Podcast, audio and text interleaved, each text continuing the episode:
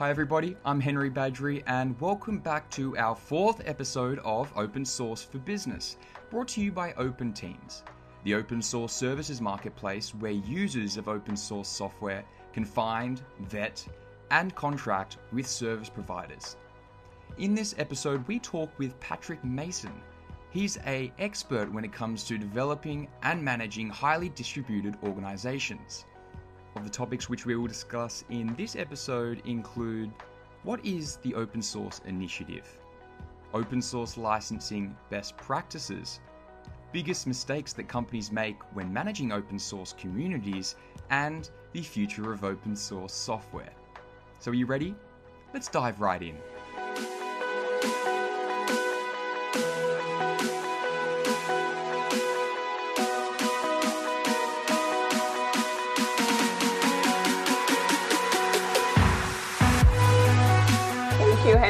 Hi, my name is Eunice Chenju, and I'm the VP of Partners at Open Teams. Henry and I are super excited to welcome our guest for this episode, Patrick Masson, the General Manager and Board Director of Open Source Initiative, also known as OSI. The Open Source Initiative is a nonprofit corporation with global scope raising awareness and advocating for the benefits of open source software. They also focus on building community among groups that are part of the open source movement. Patrick has over 20 years of experience in uh, senior leadership positions within higher education and not for profit organizations, uh, from being the chief technology officer at the University of Massachusetts to working for the Office of the President, which I thought was very cool. Um, so it seems like your, your professional experience, you, have largely focused on development uh, and management of highly distributed organizations. And uh, within this capacity, uh, you then joined Open Source Initiative uh, to help professionalize the organization and also to help build uh, collaborative communities, which was great. Uh, we know that Patrick is active on social media, on LinkedIn and at Twitter. You can find him at MassonPJ, and that's double S. Um, and Another thing I wanted to bring up was the Open Source Initiative is now calling for proposals for their State of the Source Summit, uh, which will be held in mid September. And I'd also recommend that you check out their uh, new open source technology management micro courses, uh, which are fantastic and they've been recently released. Uh, they're basically for professional development and training around certain open source topics, such as community building, contributing to open source, and much more uh, which is very exciting. So uh, now that the introduction's out of the way, uh, let's dive right in. So, Patrick, thank you so much for joining us. Oh, thank you so much for having me. Thank you for the invitation. I think I'm going to have to capture your audio. Be uh, your your introduction of our two initiatives uh, sounds fantastic. We'll have to use those uh, to help promote the events. Of course, you can use it as you will, and I'm sure we will too. Um, but I know that you have a lot of experience uh, within the educational tech community. And prior to taking the position at Open Source Initiative, you were a largely an advocate of open source, which is which is great. So, could you actually take us back uh, for a second and tell us how you got here today? Uh, sure. Well, I, I, actually created or started my career um, doing medical and scientific uh, uh illustration and visualization. So, uh, using uh, CGI or computer generated images to uh, develop scientific uh, visualizations, modeling, simu- um, uh, visualizations, and simulations. And uh, a lot of that work obviously was uh, computer based, and I discovered open source through that process. Um, and while at UCLA, working in that capacity, began to uh, realize the value of, of modifying the tools that we were using for the visualizations and simulations uh, and open source software. And at the time, it was free software. The open source software movement hadn't been, uh, uh, the OSI hadn't been created yet, and uh, the, the label open source hadn't been articulated yet or defined yet. And uh, really, that experience, the ability to uh, discover and modify tools to make them do what I needed them to do and what the university needed them to do was really a, a powerful concept uh, that really allowed us to focus in on our research efforts. So that's where I, I really made the transition from someone who pushed, uh, pushed ink across the paper uh, to using digital technologies and computers uh, and discovering open source uh, in that way. Um, then, as my career uh, sort of continued, uh, I we began to use other open source technologies. Um, so I'd always found whether that was for online learning or uh, other administrative tools that there was always an open source option out there, and uh, slowly carried that uh, those ideas and uh, those values with me as, as my career progressed into more senior uh, roles within institutions of higher education. Okay, that's awesome. I'm actually really curious to know what was it like when you made that first contribution? What was the perspective of open source then, uh, not just for the hackers, but for companies? Um, well, it was much different. Uh, so this was in the mid '90s, so early '90s, mid '90s. About to ask you how long ago was that? yes, um, when I began uh, with open source, it wasn't the default that it is today, where the expectation is that there will be an open source tool. Um, and the communities, uh, I think, were more like uh, sneaker networks, meaning that you wore your you know sneakers like shoes. You walked across the hallway or down the hall to find your colleagues and peers.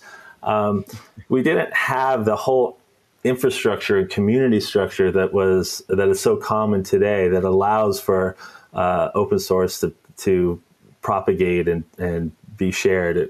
So most of the contrib- uh, contributions in the development work was very internal to the organization. So in this case, the university that we were working in. You you worked with colleagues that were working in similar research. Uh, you worked with other institutions that might have faculty or researchers or staff that were also working, and the projects were were were really uh, small projects dedicated to the unique uh, set of tools that you needed. Um, of course, there are things like you know Linux and and, and things like you know those broader. The LAMP stack was becoming uh, popular at the time um, as a alternative to sort of traditional Windows uh, implementations, but.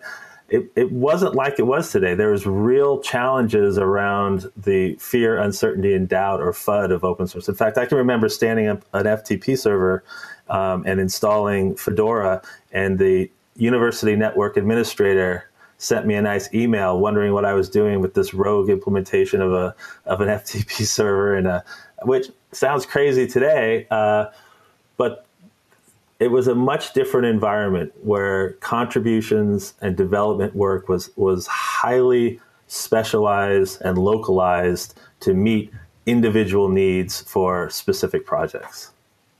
Okay, and when do you think the tra- when did you witness the transition from um, sort of yes, like you said, the fear, uncertainty, and doubt? When did that start to change? Whereby um, now we're getting companies contributing everywhere, all around the world, uh, and it's just becoming the it's become the norm.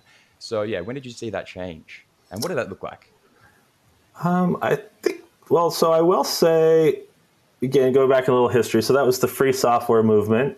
Um, and then it wasn't until 1998, uh, you know, 15, maybe even almost 20 years later, that the open source initiative and the open source software movement took off. So, or was at least introduced. So in 1998, uh, that was probably one uh, key point in time where free software advocates got together and recognized the opportunities that uh, were available through Netscape Communicators release as open source software. So a little history here is um, the the idea uh, and the opportunities of, of mass collaboration made available through free software and the, the GNU public, uh, the general public license from GNU and the uh, Free Software Foundation uh, created an opportunity for uh, folks to meet and get together and develop software. And Linux, of course, is the best example of that.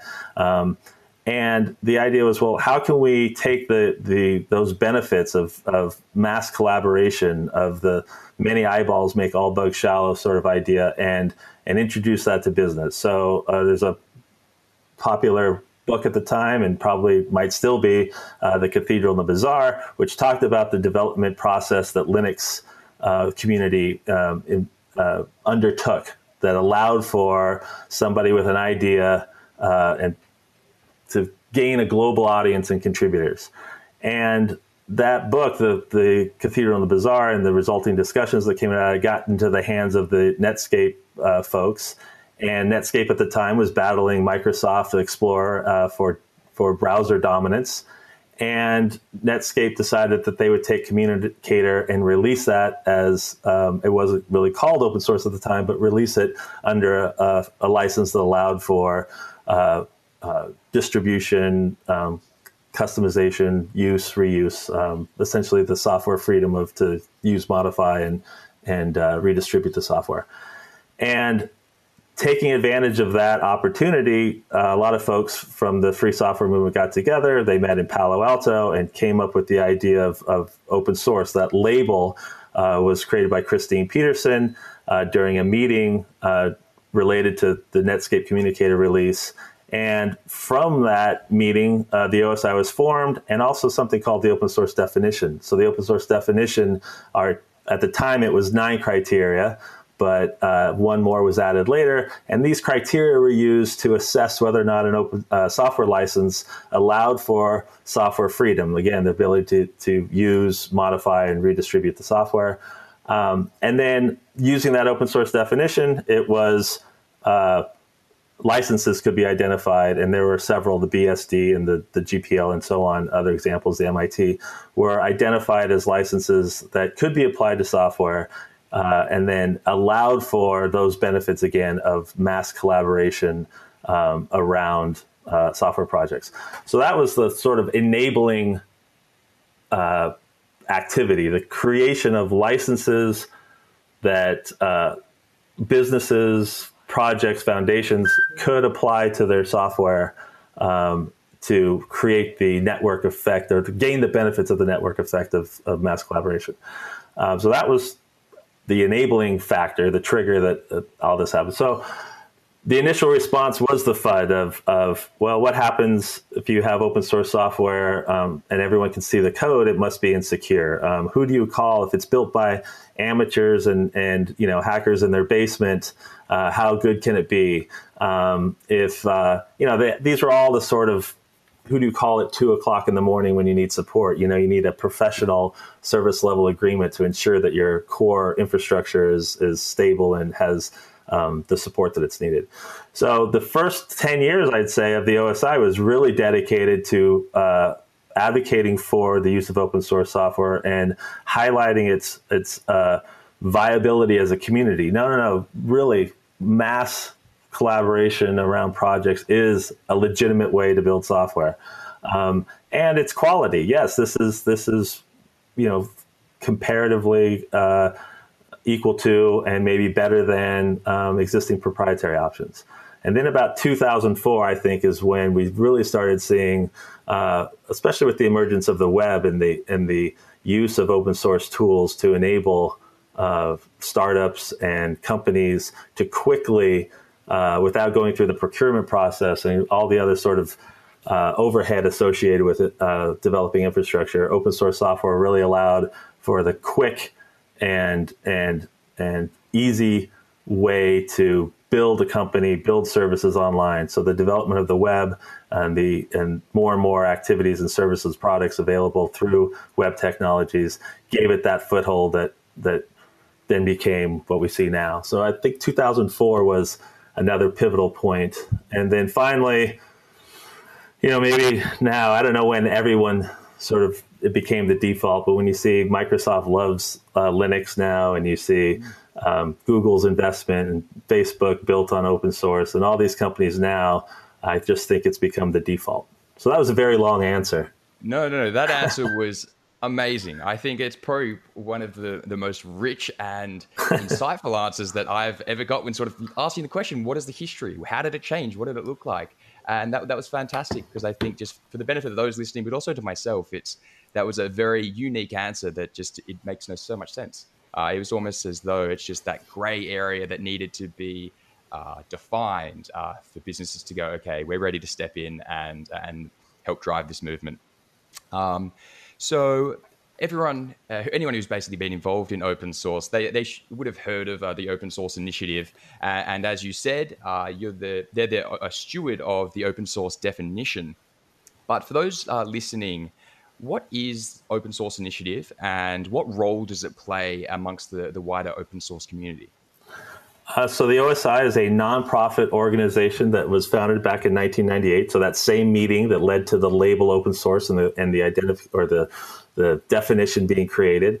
Uh, that same meeting uh, resulted in the creation formation of the OSI, and uh, our mission is to raise awareness and adoption of open source software. Uh, we're primarily known for something called the license review process. Uh, as, as, I mentioned, uh, the definition and licenses that were originally created back in 1998 have been uh, added to uh, through the license review process. So what happens is any organization or person can submit a license to the to the OSI.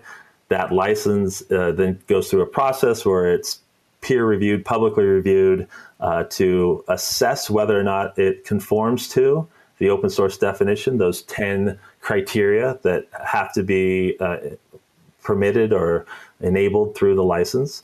Uh, and then that license becomes OSI approved, and uh, we then say that uh, you can call your software open source software uh, because it carries an OSI approved license on it. So that's what we're primarily known for. Uh, but enabled in order to do that, uh, we have several initiatives that help to raise support of open source software, its benefits, um, and those range from educational activities. So, as you mentioned, uh, the, one of the latest ones uh, is a professional development and uh, graduate program with Brandeis University. So, that's a formal educational initiative. Uh, we also do things, uh, we have a great program called Floss Desktops for Kids, which actually takes uh, laptop and desktop computers that would be normally cycled out of, you know, sort of thrown away and give them to students to rebuild, and they get to uh, learn how the hardware works, and they rebuild the machines, and they install all open source software on them, and then they get to take the computers home uh, for keeps. Uh, that's one of the students said that once. Uh, she said, uh, "Oh, I can't. you mean I get to take this home for keeps? I don't have to give it back." Uh, so those are educational initiatives. Um, we also work with government and um, companies to help them engage authentically with open source software. One of the big issues we're seeing now is something called what we call fauxpen source or open washing. So fauxpen source is software that's released with a non OSI approved license, um, and the f- folks that create that software call it open source, but it doesn't carry all of the uh, benefits of open source software. So that's fauxpen source, like F A U X, fo, get it? Okay. And uh, open washing is uh, when companies uh, through marketing and promotional initiatives, try to uh, orient themselves within the community as an open community, but they're really just using it as a, as a way to, to sell their products or they're not authentically engaged. Um, so that's uh, a big area that we're focused on right now. Again, that authenticity and engaging with the open source uh, community.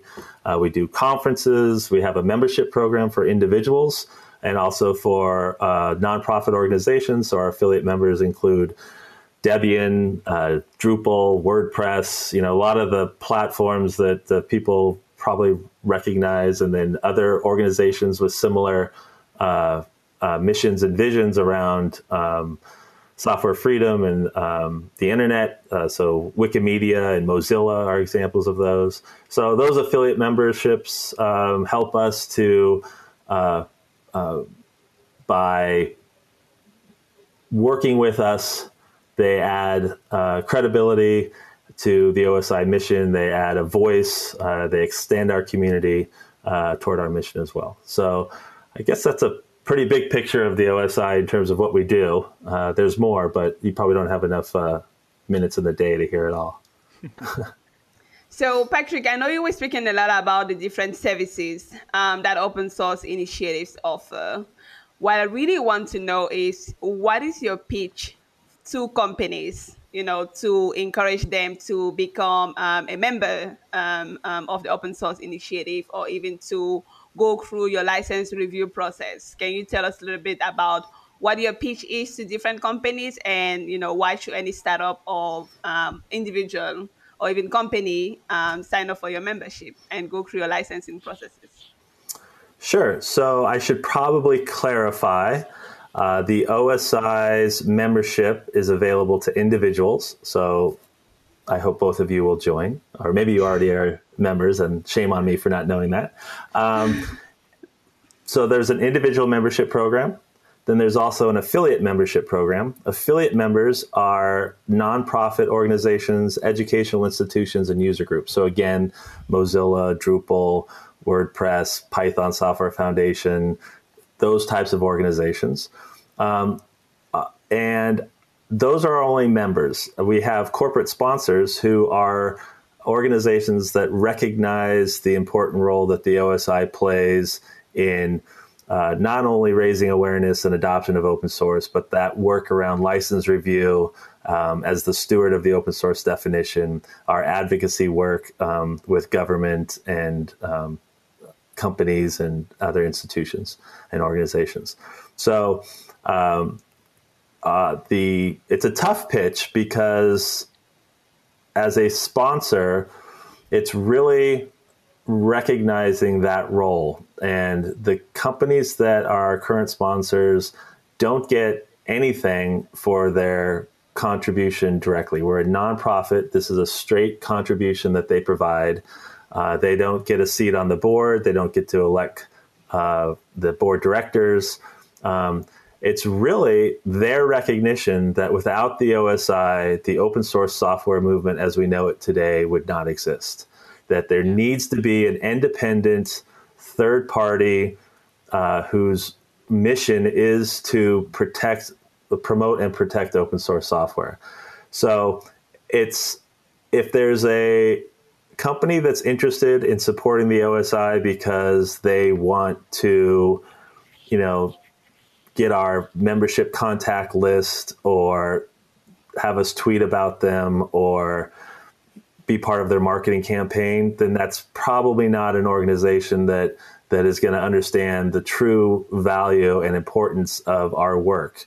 Um, and of course, we recognize our sponsors. We thank them for their support. Um, we we engage with them. They're not only valuable to us for those direct contributions, but they're a huge resource for us to be able to connect with other companies around um, uh, policy and practice and principles of open source. It's great to be able to tap a, a large company that uh, is, has a great reputation for working in open source, tap them on the shoulder, and have them introduce us uh, to maybe folks that we need to talk to about an issue, or if there is an issue within the open source community, to get them to help us uh, raise attention and uh, address the issue. So we definitely try to work with them when we can. But again, our activity is wholly independent of any outside uh, corporate um, uh, influence or donations or contributions. That just doesn't play a part.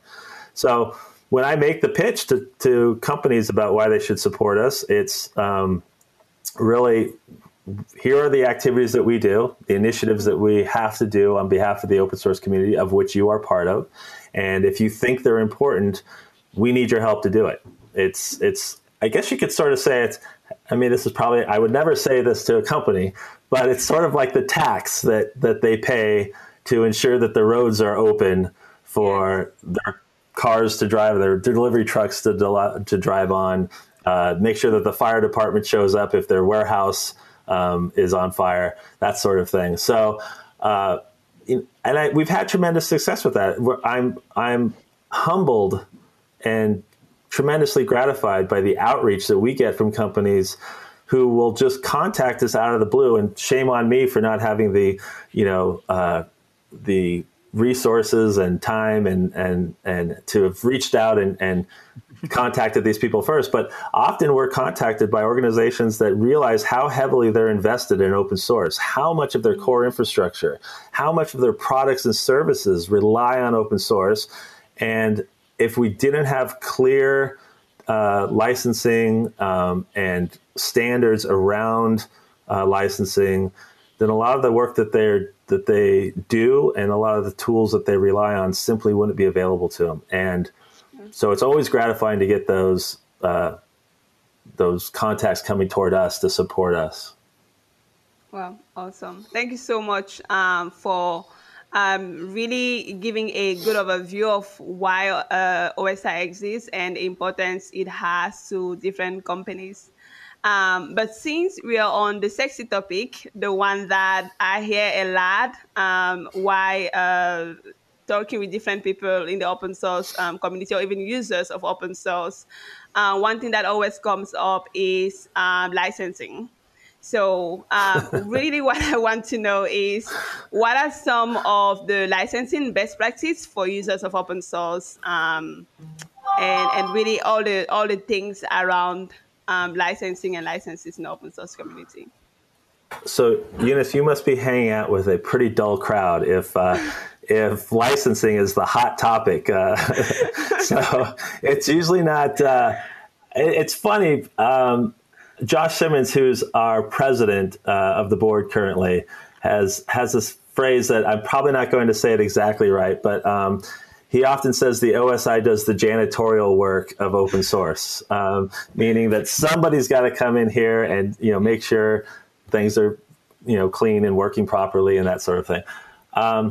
So some of the best practices, um, you know, it's it's broad. I mean, one of the things that for some reason seems to be controversial currently is the use of the open source label.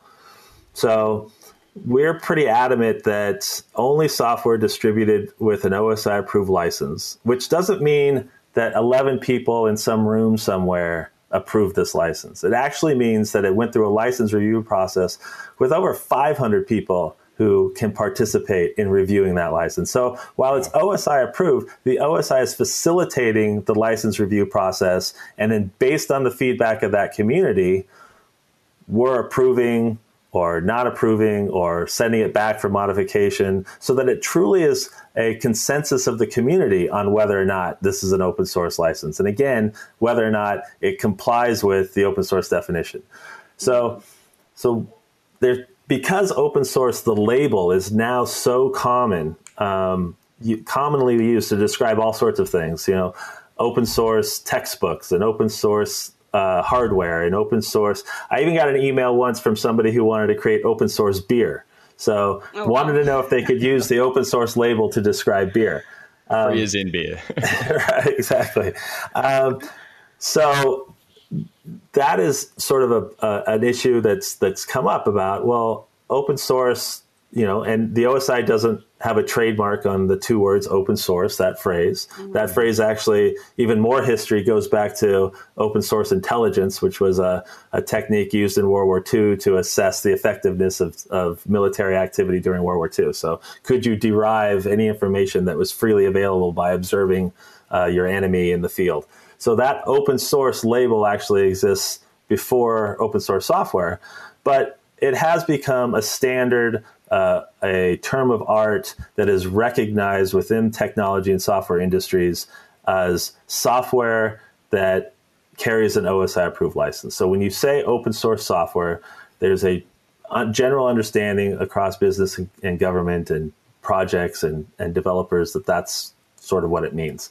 Um, so helping, first of all, startups and developers and new projects understand that. Often on GitHub, we'll see people tout that their project, oh, they've started a new open source project, but it turns out they've created their own license or they've taken the MIT license and modified it for something. And usually it's, uh, right now, there's a lot of discussions around ethical licensing. So, yes. um, what is the role and responsibility of projects uh, to ensure that those using the software align with uh, social conventions and, and ethical issues that they're concerned about. So the actually the OSI or the open source definition doesn't allow for um, putting limits on use or users. So those two things are in conflict. The the the desire to ensure a healthy and, and safe community of contributors and users um, where you mandate that you can't use it for military use, you can't use it mm-hmm. for uh, illegal activities, you you have you can't use it for things that might hurt the environment. Um, unfortunately, there, in our fact, we say evil people can use open source software. So we, there's two criteria in the open source definition that don't allow for discrimination against users um, or fields of endeavor. So anyone can use it for anything. And by allowing that, it unfortunately allows people to use it in probably things that most people wouldn't like. Um, so that's part of the discussions and principles and practices that we often work with, uh, understanding what the open source label means. Um, there's also, you know, we get a lot of questions about, well, what's our, what's the best license? What license should we pick? Yes. And so we never get into that discussion.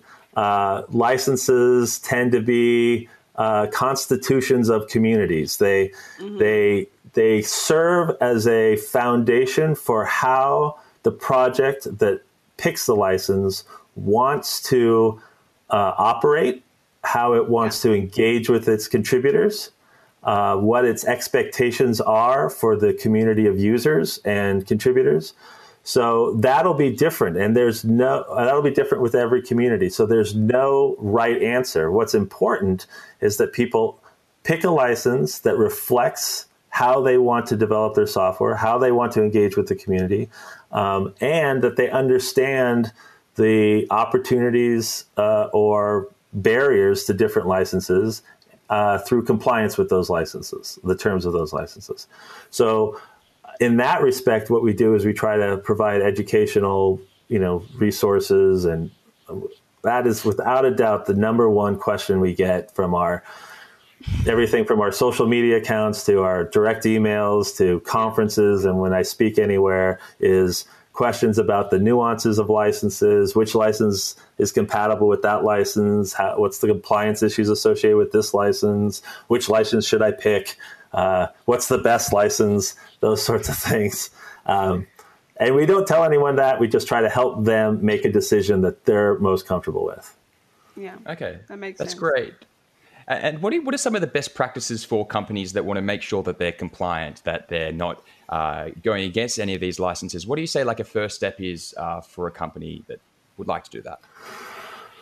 Well, um, uh, you know, unfortunately, it's going to depend a lot on the resources of that company. But obviously, uh, you'll want to engage with a local, uh, qualified, uh, legal uh, representative, if, or hire them if you can, uh, depending on the size of the company.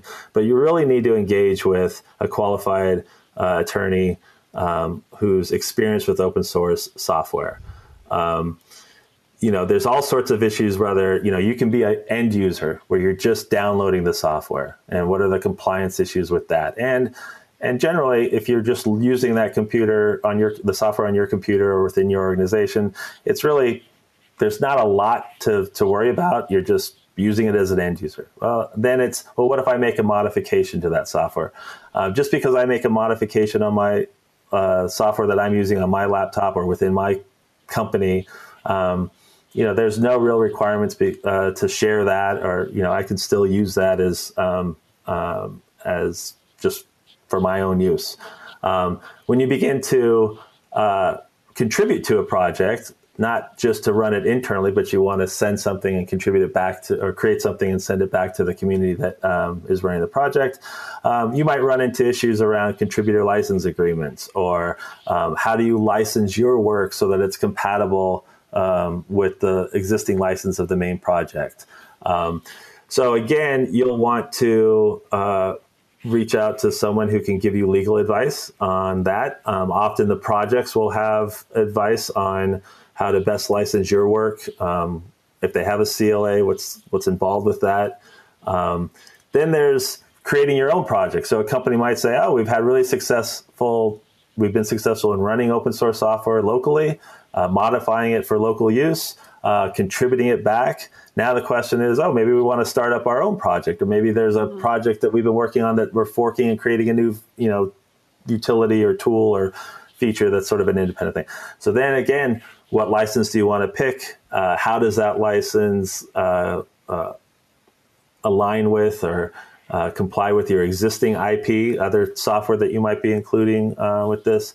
Uh, so having a license compliance um, group is uh, very important. Um, one resource for a startup or a uh, you know smaller company um, or even a, a, project would be to seek out um, organizations that help in this way, that can be through a foundation. So if you have a project and you're not sure about licensing or you're a small company or startup that, that doesn't have the resources to go hire a bunch of lawyers or even contract with them, you know, think about reaching out and even joining a foundation. So depending on the technology you're using, you might want to join the Apache Foundation or the so- uh, Python Software Foundation or um, Software Conservancy.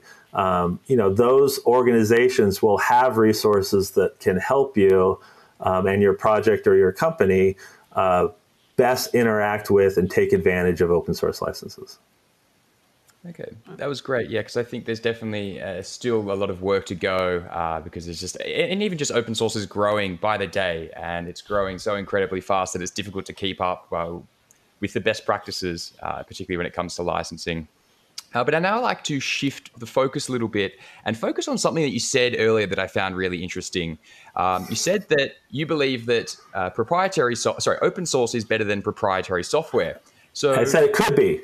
Could be. It could be. So could you please explain why? Why is that the case? Why do you believe that to be the case? So first of all, um, as someone working in open source software for 20 years, I can guarantee you that I have created terrible open source software. There's plenty of bad open source software. Just because it's open source, just because it carries an OSI approved license, doesn't mean the software is good. That's a intellectual property and licensing issue, not a quality of code or features parity with other things. That's completely different. So um, there are, like I said, so there's just because it's open source doesn't mean it's better than it's it's you know a, a, a similar proprietary tool that's out there. Um, and I think that organizations should use the same uh, due diligence in identifying and implementing open source software as they would proprietary software. The real challenge is, um, and it's getting better, but this used to be a challenge probably around you know 2005, 2010, was as organizations like governments that have very strict procurement processes um, and businesses that that have internal controls around contracting and software procurement. Um, how do you include open source software in that analysis, right? So if you put out an RFP or an RFI, request for information, request for proposals around software, you're probably not going to get um, responses from open source projects because they don't have pre-sales teams and sales teams that, that go out and, and answer RFPs and, and salespeople that show up to, you know, talk about their the proprietary or the open source software just like they would with proprietary software. Um, so uh, the process uh, for including open source software um, as part of the decision making um, is is critical. And then uh, you might have to edit this out because I don't remember the, the I've lost track of the question specifically. hey, that's all right. Uh, let me just write down the time quickly. So the the question, um, why do you think yeah the open source is oh, better, better. proprietary for better? Right. So in this in the case of procurement, uh, it's it's it's just being equal. We just want equal footing. We're not saying it's better because it's open source or that because it's proprietary, it's inherently worse. We just want to be ensure that organizations uh, understand that the, that they can be equal and possibly better, so that for their benefit and the open source community, they're looking at all options. Um, so the other aspect would be, and I do think that the development methodology that's enabled through uh, massive collaboration and you know the many eyeballs make all bugs shallow. Um, uh, I think that is a better development methodology. So incremental, iterative development, and you're seeing that in project management paradigms like agile development and DevOps and things like that, where it sort of recognized the small next best step and iterative development is sort of the way to go. And open source licensing enables that because you're making all of the software uh, source available for people to modify on the fly. Uh, they don't you know, it's not locked down to just the 100 people, 50 people, 10 people within the development um, group of a company. It's being exposed to everyone. You're getting more input, people coming in and testing it against different sets of criteria and parameters against different tools and technologies. So you're just getting more people who can tell you uh, whether or not it's there's an issue, and yeah. that's only half of the benefit. Me telling you there is a problem is great, but you're also exposing the project to allow more people to tell you how to fix the problem. Mm-hmm. So you could be working with a small group of, of people who are working in a closed environment, and they might find the problem, but they don't have the experience or expertise to perhaps solve the problem. So again, by exposing this project through open source licenses that allows anyone to use and modify uh, the software, you're getting uh, much broader access to experts. And so the pace of development increases, the quality of the software um, increases. And these are benefits that are only possible through open source development. So I wouldn't say that open source software is inherently better, but I would say open source development is inherently better. Okay, that was that was great because I think um, it's it's also the case like, like you were saying the fact that you've got a community, you have group think, you have thousands of people around the world working on one project. It's just very hard for a company to be able to compete with that. Um, and, and, that's what has, I think, made this software movement, open source software movement, so so powerful and and swift in growth these days. Um, but one thing I wanted to ask is is not all open source communities obviously benefit from that. Uh, but I know that you've had a lot of experience uh, both building and fostering open source communities, and I also know that one of the core, uh, like like you mentioned, one of the core services and activities uh, of open source initiative is to build and engage with open source communities. So I wanted to ask, uh, with with your wealth of experience in that domain, what are the biggest mistakes that you've seen companies make when both building and managing uh, open source communities? Oh, well, there's a few. Um, I think the two that come to mind first are the sort of uh, sort of throw it, up build it, throw it over the wall. It's got an open source license on it, and the community will just because it's so awesome will just start start uh, joining us and participating because uh, it's such a great tool and don't organizations want to be or don't people and, and projects want to be uh, affiliated with us in some way. So this sort of idea that if you build it they will come sort of thing. Um, and we're leveraging our name as big company x uh, and so of course everyone's going to want to help us. Um, and then the other one is uh, a big company or government or you know someone some organization that's that's benefited from a high profile or good reputation comes in and thinks that they can sort of direct things. Oh, we're here now. We'll take care of it.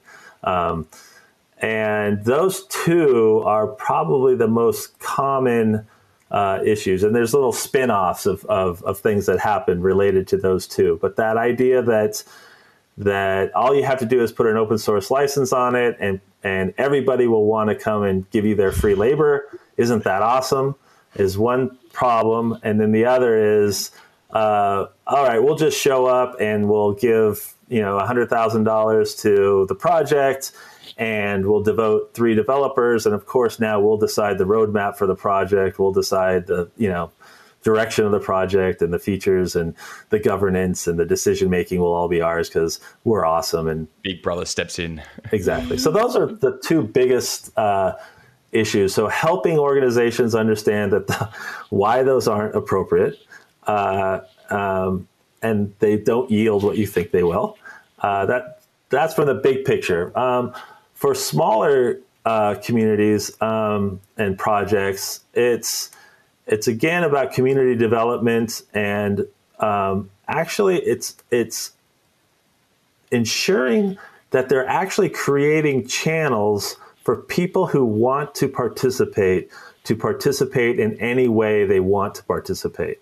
So if I and I think most people know this, it's just um, maybe they don't appreciate the time and energy and dedication it takes right? It's more than putting up a mailing list and a Slack. I would not, you know, Slack's great, but it's not open source. But uh, so a Rocket Chat or some other open source version. Um, but it's more than you know putting your stuff on GitHub and and mm-hmm. and um, you know, and it's more than just technology related opportunities and coding related opportunities. It's it's community development and marketing and fundraising, and it's and it's not just taking contributions, but converting and incentivizing and facilitating new leaders within the project. You can't do it all. Uh, maintainer burnout is a real thing where yes. people feel committed uh, to their project.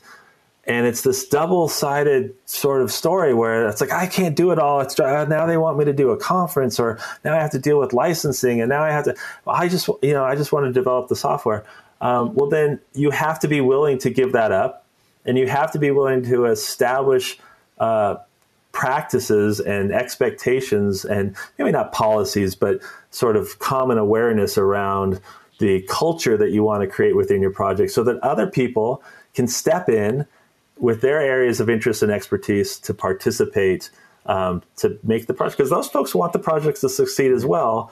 And if you're not giving them that opportunity um, then you can't do it all uh, and your project will sort of be doomed through the sort of you know i don't know if it's a benevolent dictator it's sort of a clueless hoarder. I don't know if there's a name for the, the person who won't give up control. Uh, maybe that we'll, we'll call him a clueless hoarder from now on. That sounds very derogatory, yeah. though. That sounds mean. That's probably not nice. That's awesome. Um, yeah, I definitely think these are some of the biggest mistakes. Even with my little experience in the open source community, um, these are some of the big things that I've seen um, over the last um, year and a half of me being part of this of, of, the open source community. So I really want to talk about um, the future and of open source and where we think it's heading. Um, what are you the most excited about uh, with regards to the future of open source? Um, I am two things. Um, okay.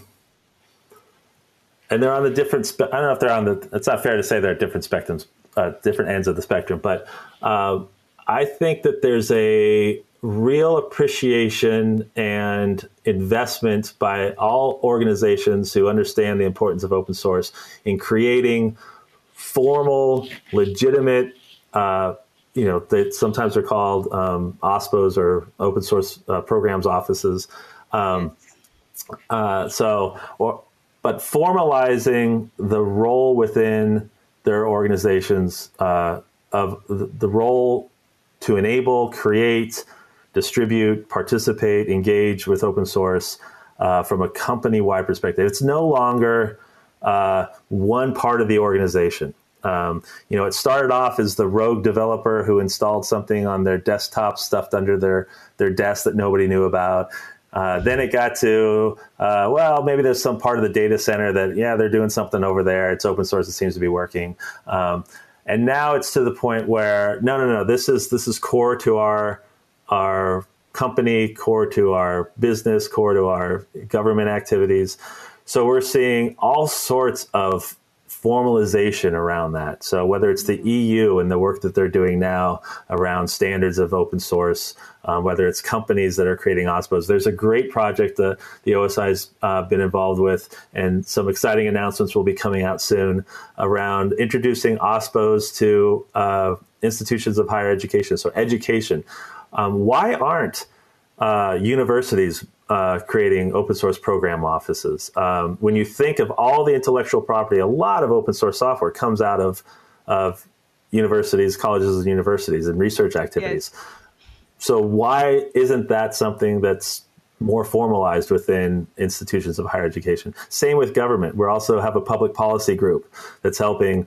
Uh, we have a director of public policy who's working a lot with the EU um, and the European Commission on uh, standardizing open source and and uh, creating open source policy. Uh, so that is very exciting. It's like okay, it's not just now recognized; it's becoming part of uh, the day to day operations and expectations. So that's the yes. the one side.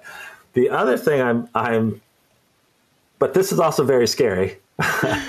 um, it's the absolute incredible growth and engagement across all I don't know if they're sectors or communities or populations or you know a, around the globe where we are seeing highly motivated uh, people working through self discovery of projects and I mean, startups and things like that, you know, I'm old enough to remember the dot com boom in the late 90s and things. So it's not like there hasn't always been entrepreneurial activities, but the tone, the, the, at the, the driver is different. It's so much more about community and collaboration.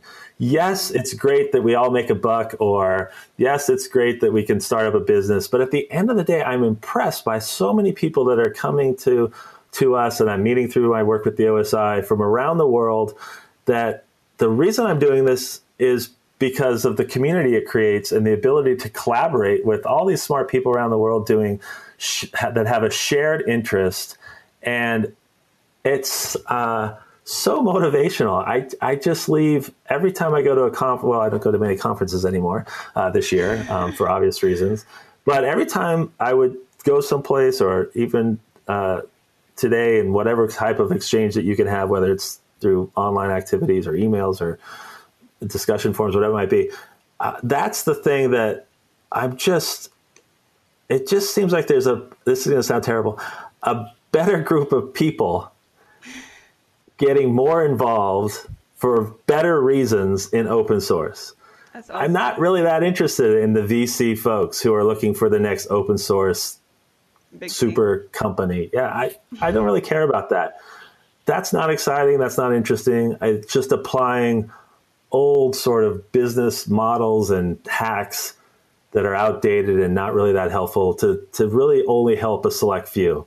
What I'm seeing now are people who just have altruistic, you know, vision of a shared co-creation of new opportunities that everyone, of course, is going to be entitled to participate in. It's such a different attitude, and it's it's fantastic. It's the most motivational thing that I see. That's awesome. That's really awesome. And I think you have said it all, but I really want to conclude with some uh, really strong actionable items.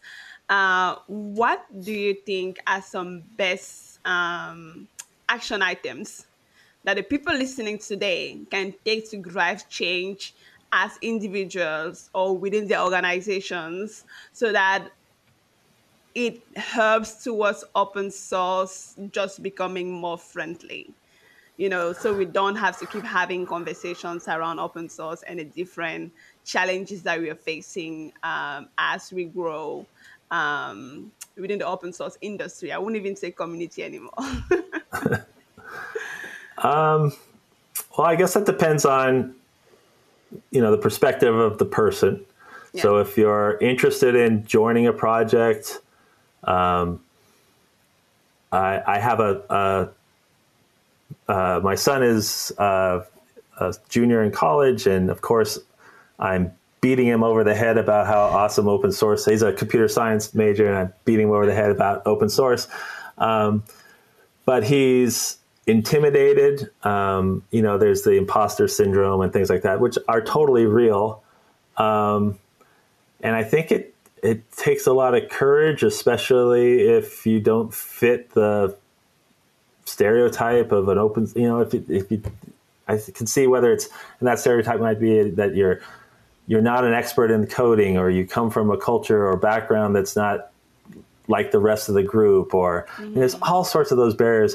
And it's probably very easy to say, just, you know, join anyway. Um, but I think, you know, so there has to be a way to help people who might not fit the, the typical I don't know, vision or stereotypes associated with participation in open source. Um, and so then that puts the responsibility on the community. So, you know, actionable items are creating communities that welcome um, all participants because mm-hmm. you never know where that next best idea is going to be. Um, allow for leadership and activities to come from anywhere. Don't pick your favorites and create channels that really just only allow certain people to participate. Um, you know, so I think that's at sort of the project level on both the the project uh, side and the individual computer uh, contributor side. Mm-hmm. Um, best practices uh, from you know larger organizations is um, you know it's going to be a lot more work, but definitely formalize uh, open source and your understanding and uh, participation in open source communities.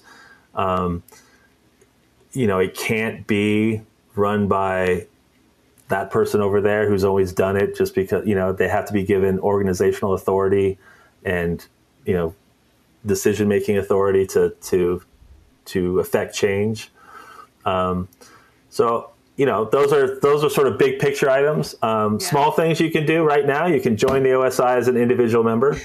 Yes. so go to opensource.org slash uh, join or members and you can join. We have student memberships complimentary memberships regular memberships. Um, you can get your your project uh, um, to join as an affiliate member. So you know that's these are all selfish osi things by the way. Um,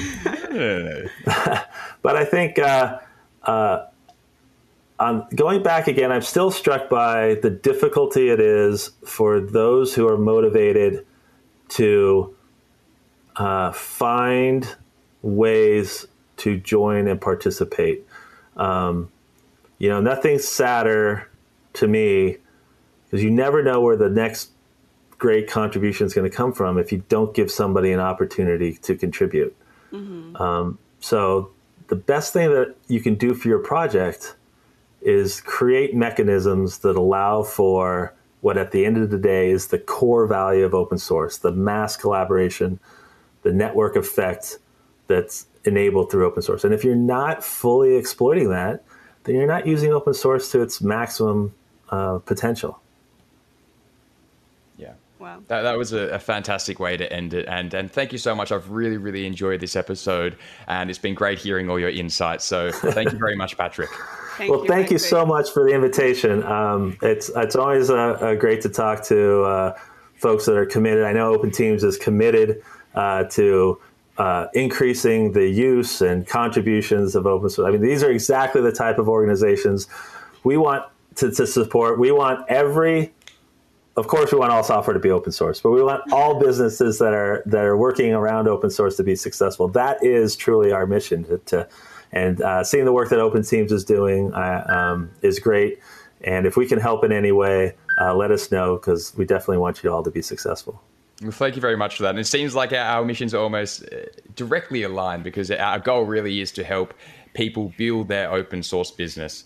Um, so to those of you listening, uh, thank you very much for listening. I hope you enjoyed this episode. Uh, if you did like what you saw and you're watching this on YouTube, then please give the video a like and subscribe to be able to see some more content like this in the future. And if you're listening to the podcast, uh, then please leave a review. That really, really will help us and, and let us know what you think. Uh, so, next episode, we'll be talking with Wenjing Chu, the head of open source and research at Futurewei Technologies. So, until then, stay safe, everyone. Thank you very much. Bye bye. Bye bye.